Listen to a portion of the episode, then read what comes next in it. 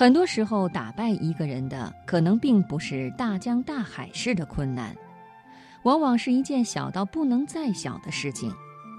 爱人一个轻蔑的嘲笑，同事一个无足轻重的玩笑，路人一个嫌弃的眼神，就会让你的心房一溃千里。有时候，一个人抗挫折的能力，能决定他最终走多远。接下来的职场故事呢，我给朋友们带来这样一篇文章：比情商更能决定人生的是能扛事儿。希望能带给你一些启发。摘自《三十七度女人》。我曾经见过很多人，他们未必是最聪明的，也不一定是资源最多、人脉最广的，甚至情商也未必高到哪里去，但他们却成就非凡。其中很大的一个原因就是他们抗挫伤很强，不管是什么挫折都不能打倒他们。联想的创始人柳传志先生是我最敬佩的人之一。当年联想遭遇重大经营危机，柳传志孤身一人跑到香港负责抓产品。下飞机的时候遭遇暴雨，柳传志狼狈到甚至掉进下水井。后来，柳传志说，当时真是绝望到哭都哭不出来，想想要不就放弃算了。可是他并没有放弃，反而越挫越勇。后来的结果大家就都知道了，柳传志所带领的联想集团立刻惠普、戴尔收购了百年国际老店 IBM 的个人电脑业务，成为全球第一大 PC 生产商。有人曾问柳传志：“你最佩服哪一个人？为什么？”听者满以为答案会是某一个政商界的巨头，可出乎所有人预料的是，柳传志的答案竟然是刘晓庆。当时刘晓庆正因为税务问题在监狱服刑。柳传志说：“之所以佩服刘晓庆，是因为他的坚毅。他在监狱服刑的时候，还每天坚持跑步。”以便自己出狱后能够更好地投入到工作当中。摔倒了不丢人，更不可怕，可怕的是摔在坑里不站起来。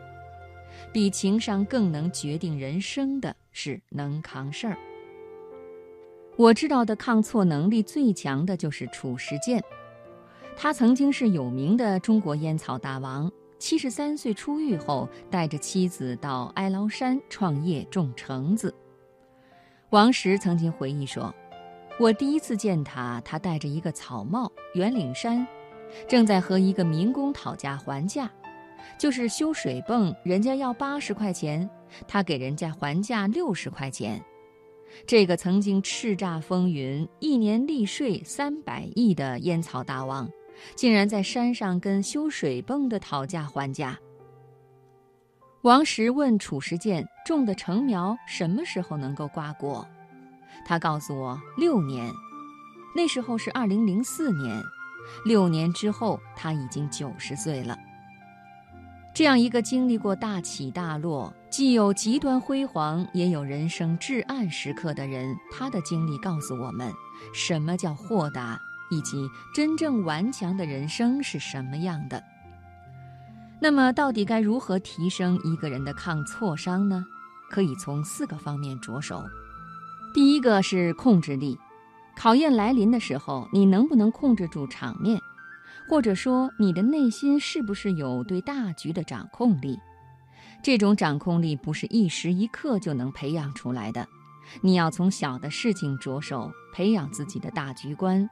对每一件工作都进行分解、策划，培养自己控制局势的气场和能力。